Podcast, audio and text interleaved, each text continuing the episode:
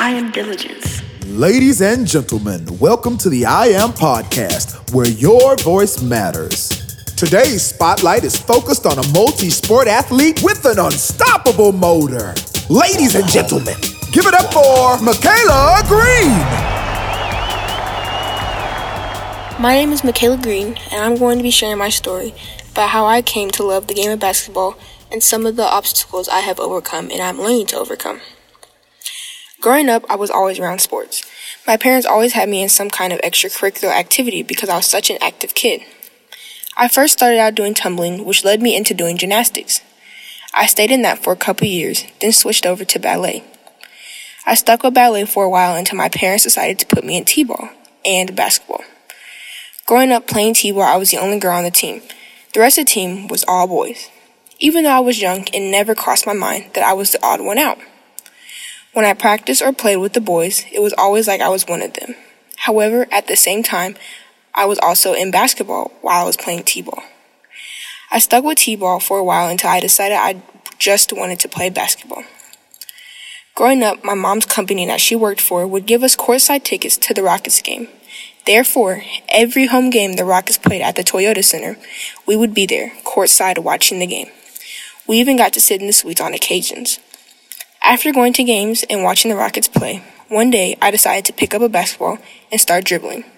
And from that moment on, I fell in love with the game of basketball. Just like every other kid growing up playing basketball, I was put in a little league. I did not start playing AAU until fifth grade. My first AAU team was called the Bombers. We were very unexperienced and young. We only would play in local tournaments because we hadn't been exposed to the live period and out of town tournaments yet. After playing for a while, I started to feel like everything I did on the basketball court had to be perfect. I started to form a mentality to where if something I did wasn't exactly how it was supposed to be, then it was just flat out wrong. I was the type of person that if I was learning something or being taught something, I would do it over and over until it was right. I've also been the type of person to catch on to things fast. Once you show me once or twice, I can figure it out. Since I was in middle school, I didn't exactly have that much pressure on me because I was still young and just wanted to play basketball to enjoy the game. During seventh grade, my parents decided to put me in training for basketball to help my skill level because although I was athletic, I also lacked certain things to help better my game. During seventh grade, even though I played basketball outside of school, I decided I was going to run track. When I started track, I found out that the meet days were on the same days as my trainings. However, I still decided that I wanted to stick to running track. Looking back on how everything fell into place, I think this was the first step into leading me to become stressed and start putting pressure on myself. One thing I do consistently is I tend to put a lot of pressure on myself because one, I want everything to be exactly how it needs to be. And two, I feel like a lot of people are relying and counting on me. And one main thing I hate doing is letting people down or not living up to expectations. Fast forward to my sophomore year of high school, I was attending Clements High School. Until my junior year of high school, I had to transfer into Manvel High School. This was a huge change for me because I was moving into a new area with people I didn't know, and I was moving away from people I had grown up with since elementary school. Personally, I have never been good with changes because I had never experienced any change into my life until then. I was nervous, but I was also excited that I would get the chance to meet new girls and have the opportunity to play with some new people. The first couple of weeks were hard because I knew no one at the school. However, once I was introduced to the basketball girls, I automatically clicked with them. I was put in, in the varsity period and I was told I was going to be a starter on the varsity team. We started preparing for the upcoming season and playing in preseason tournaments and even fall ball leagues. I started to build a strong bond with the girls from playing with them in scrimmages and in practice. I was so excited and ready for the upcoming season. I had felt like I had something to prove to everyone who had heard about the new girl.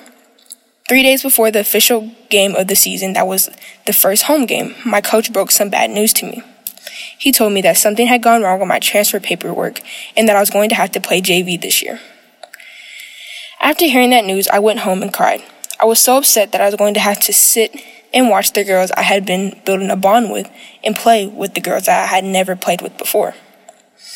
The first couple of games I played on JV, I had no desire to be there.